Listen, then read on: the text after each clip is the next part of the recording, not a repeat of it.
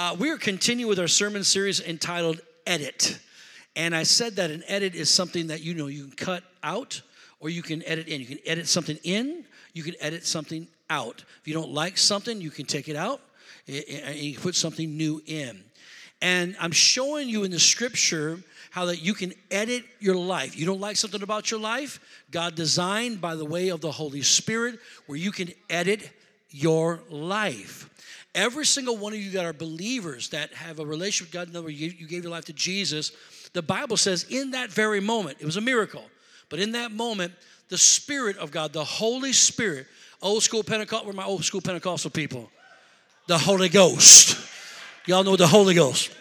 Or you can go further, Holy Go, praise God. And so he lives inside of us.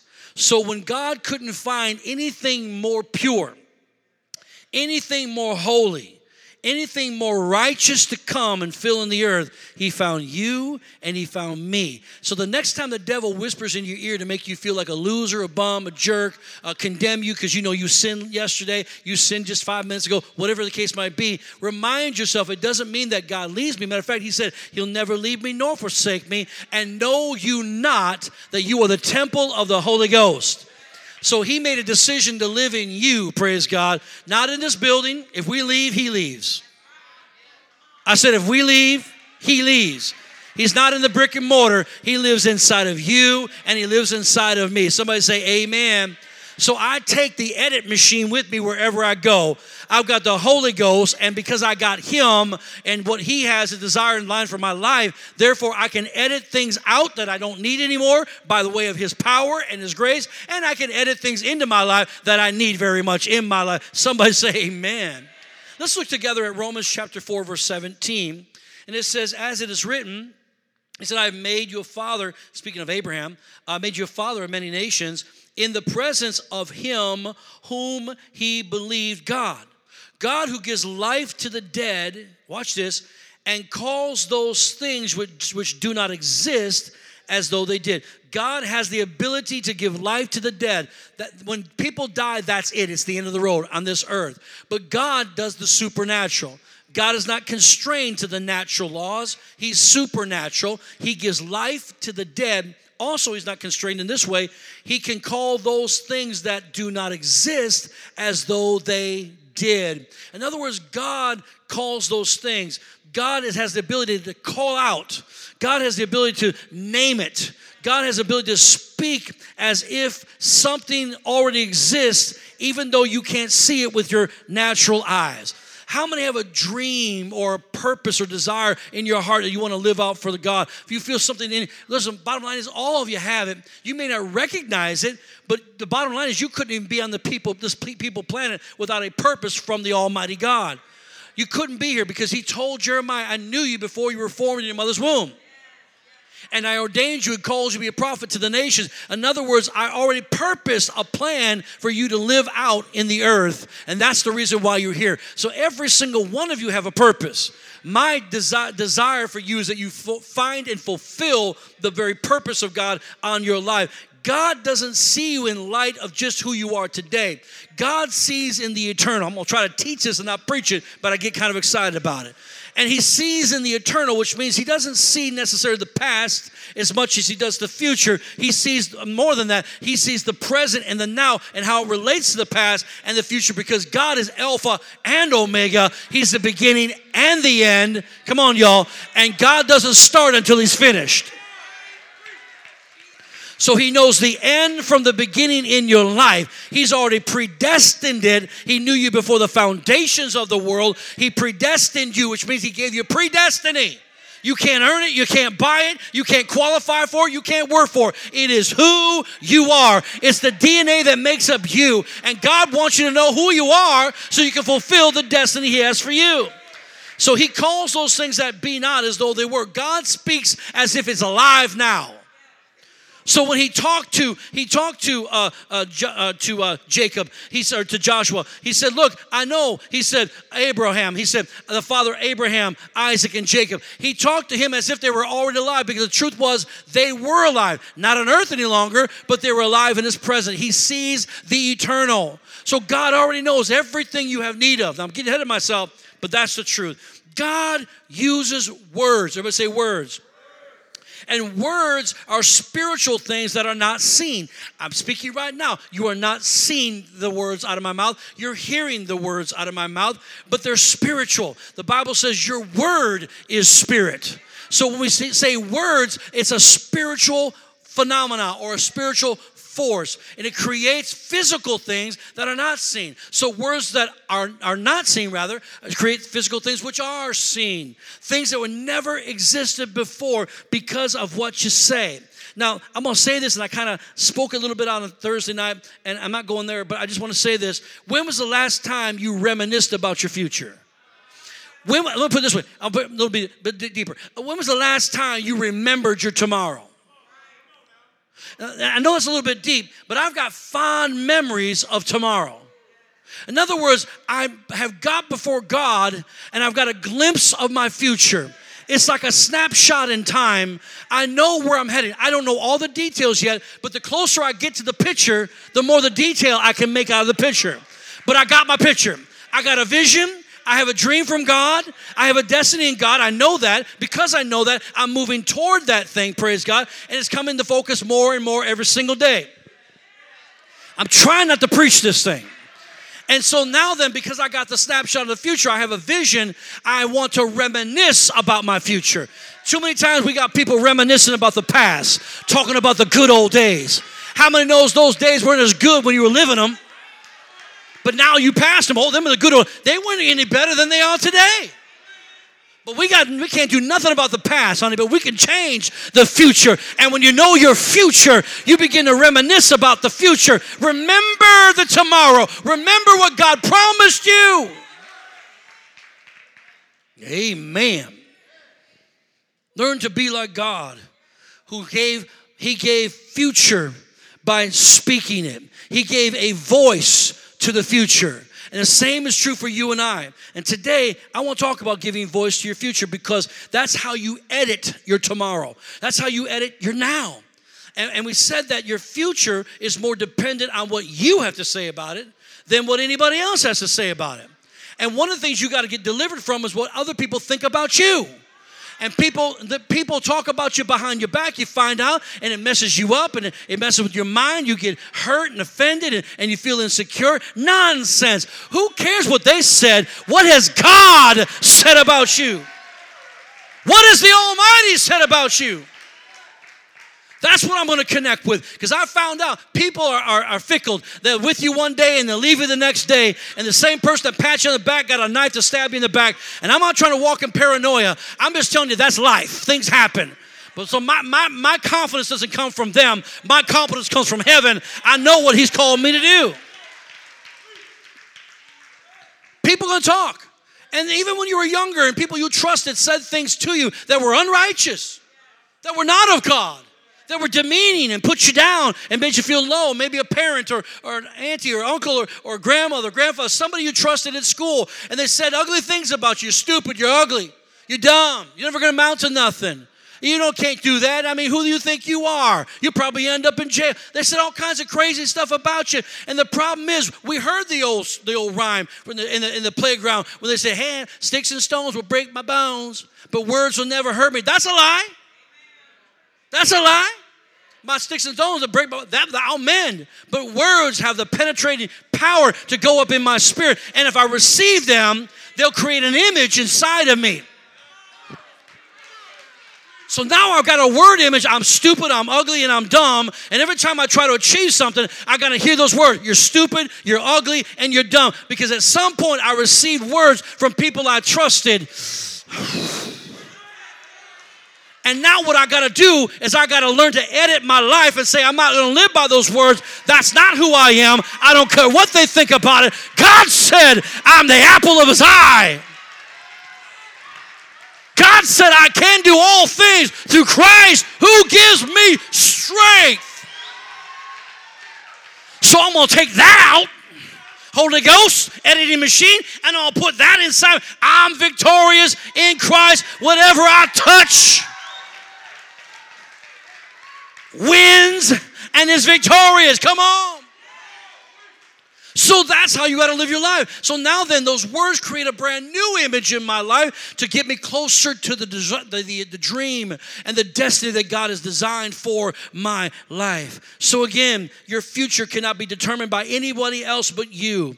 And it's called the law of confession. Don't, don't run out of me. Don't think I'm talking no Eastern mysticism garbage because I am not. This is your Bible. This is what God put in the earth for you and me.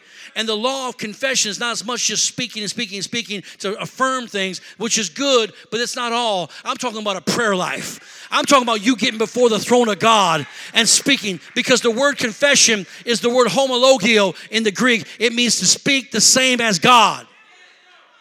So, whatever you find God's word says, He's looking you to confess His word. And when you speak His word in a place of intimacy with the Almighty, and you say, In the name of Jesus, by your stripes, I'm healed. In the name of Jesus, this devil's got to get up out of my house and leave my kids. I will not go crazy. Am I preaching to somebody this morning? That's the law of confession. That's when you speak God's word in the name of Jesus and it comes to pass.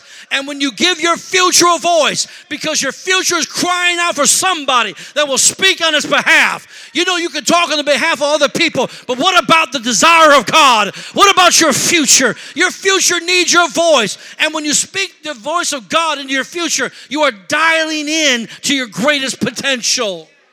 It's like the secret code. There's something synergetic that happens with your confession when it's appropriately placed within uh, knowing or having, in other words, something called the law of agreement. When confession meets agreement, the law of confession meets the law of agreement, there's power that goes forth. And we see it right here in the Bible. Jesus says in Matthew 18 and verse 19, Again, I say to you that if two, how many? If two of you what? Agree on earth concerning anything that they ask, it will be done for them by my Father in heaven. All right? If two, what? Agree, what? They ask, what they speak, it will be done. I can preach all day on that. But what I want you to see is God don't want us confessing out here by ourselves. God don't want us to be a bunch of lone rangers doing our own thing. God wants us to come together. The many membered body of Christ coming together called the church.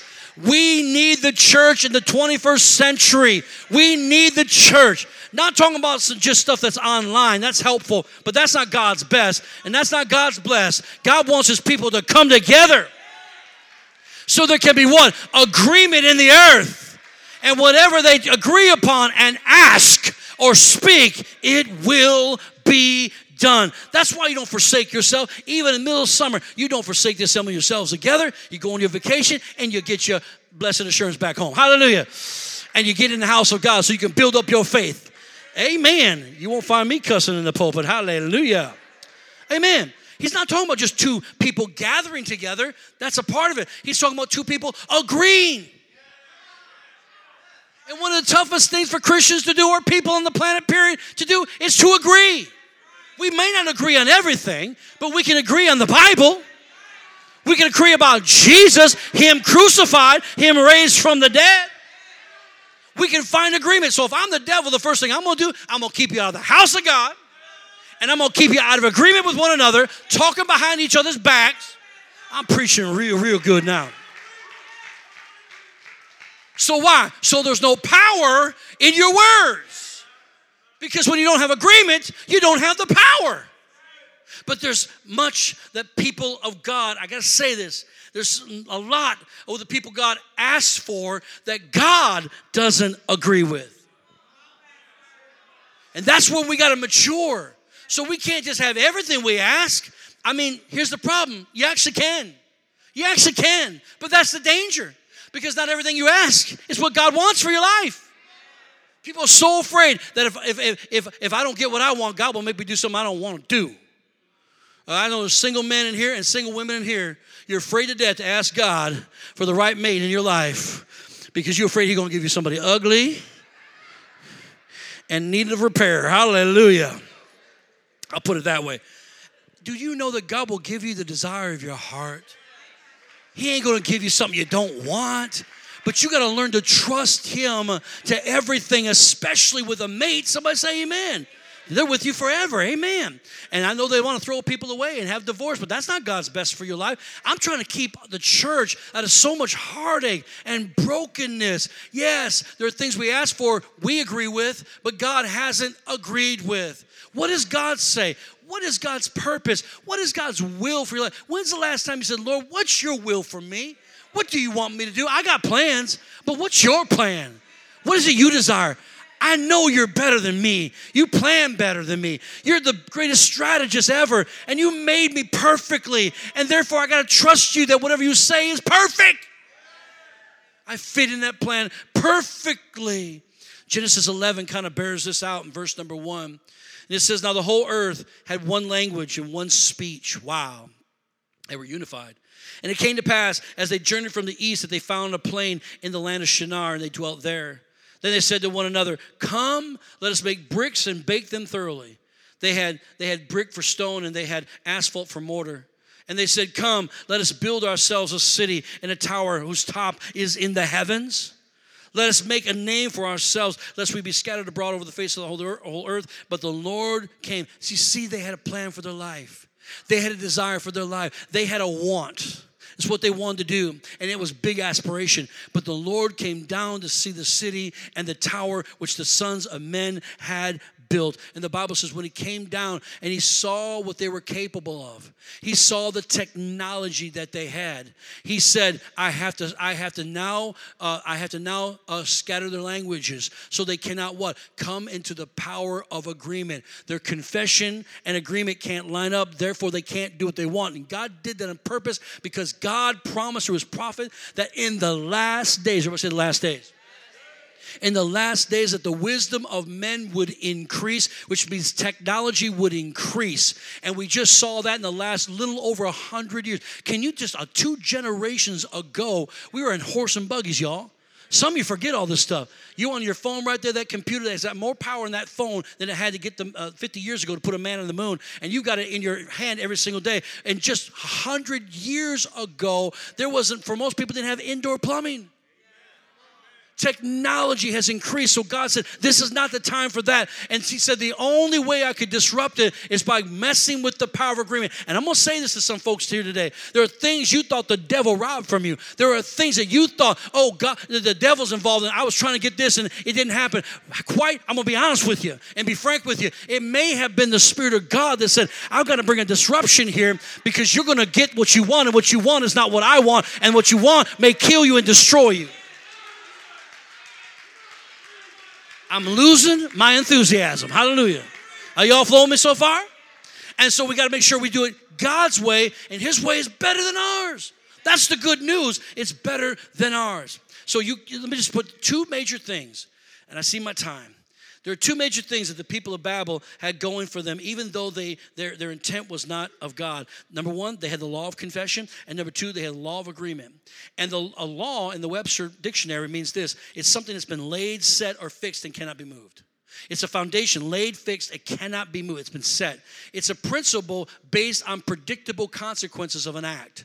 So, like you have the law of gravity, it don't care what color skin you are, how much money you got in the bank account, doesn't care you live in Milwaukee or California, it has no bearing. If you jump off the stage, you hit the floor because it's the law of gravity. There's the law of aerodynamics, that, that plane across the street over there, that, tons and tons of weight, gets off the ground. How does it do that? Because it interacts with the laws of aerodynamics, the law of lift and thrust. If you have those two things working together, it can lift anything in the air because of the aerodynamic. Same thing it is with the law of confession and the law of agreement. It doesn't matter where you come from, it God set it in motion. It works for everybody all the time. I'm not talking about the universe and this esoteric garbage and all this Eastern mysticism. They got that from the Word of God. I'm talking about you live in two worlds all the time the natural world and the spiritual world and the Spirit of God lives inside of you. That's all the esoteric you need. He lives on the inside of you. So when you speak, there's power by, behind what you are saying, and it interacts with everything around you in your life until it begins to edit the things you need and edit the things out that you don't need. It's a predictable thing. So Jesus said, I'm almost done. Mark chapter 11, verse 23 For surely I say to you, whoever Everybody say, whoever.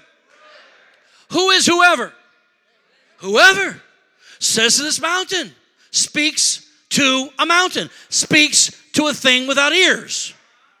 Be removed, be cast into the sea, and does not doubt in his heart, but believes that those things he says will be done. He will have whatever he says. Jesus made it clear that you can speak the things and they got to obey you. Jesus made it clear. Are y'all ready? Why do the successful succeed? And a lot of successful, I'm sorry to say, are not church people because they understand a principle. They get it, and that's why Jesus said, Whoever operates the principle and doesn't doubt in their heart, but believes the things they say will come to pass, they'll have whatsoever they say. And why did God make it so that anybody could access that kind of power? Oh, it's so simple. It was because of his love for people. Why his love? Because the Bible tells us Romans chapter 10 10, I think it is, put up on the screen, guys. It says, Well, with the heart one believes in the righteousness, but with the mouth confession is made unto salvation. You can't get saved unless you speak the Lord Jesus Christ and say who he is. So, the, confession has to work for everybody. I can edit my life. I was going to hell, but the fact that I believe in who Jesus is and I speak with my mouth, and they're not just words that come out of my mouth. Jesus said, out of the abundance of the heart, the mouth will speak. And for every idle word men will speak, uh, they will give an account uh, on the day of judgment. Don't tell me words aren't powerful. Words can change your life, uh, your direction. I was going to hell, but now I'm saved. I'm going through the gates. I'm on my way to heaven. Thank God it's whoever says. So it works for everybody. It's time the church understands that salvation wasn't a one time deal. Yes, your eternal salvation was. You got born again. Man, thank God. You're on the way to heaven. But you know, we need salvation every day. Salvation means the word soteria. It means from destruction. And there's things in my life, in my life that are leading me in destruction. I need help. My body, my circumstances, my money, my relationships, they're headed for destruction. I need salvation. I have to believe with my heart. And then I make way with my mouth. And when I speak and I confess, what happens? It brings salvation on the scene. The church has been Johnny come lately. The world's got their act together. Where's the church? Why did God establish it so that every man could know who his son truly was. Mm, hallelujah.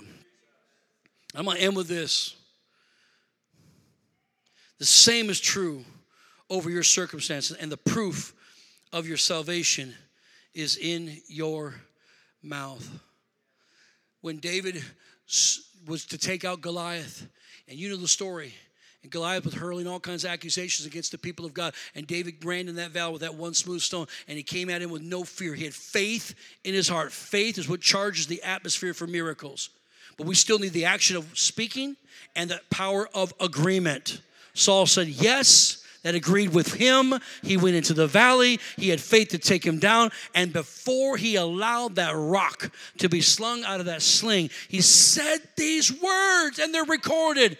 And he says, This day the Lord has put you into my hands. He's speaking to him. This day the Lord has put you in my hands. He said, I'm going to kill you and I'm going to take off your head and I'm going to feed your bodies to the fowl of your bodies, the fowl there. And all them people up on that ridge over there called the Philistines, they're going to come and bow their knee to Israel. You uncircumcised Philistine, who do you think you are? The bigger they are, the harder they're going to fall. And he let that thing go. And that rock, that rock was like a heat seeking missile on the word of God that was spoken, and it couldn't miss the most vulnerable spot and knock that giant down.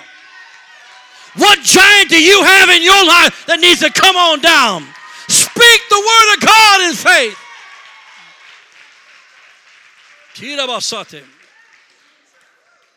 Genesis 11, and I'm really done after I read Genesis 11.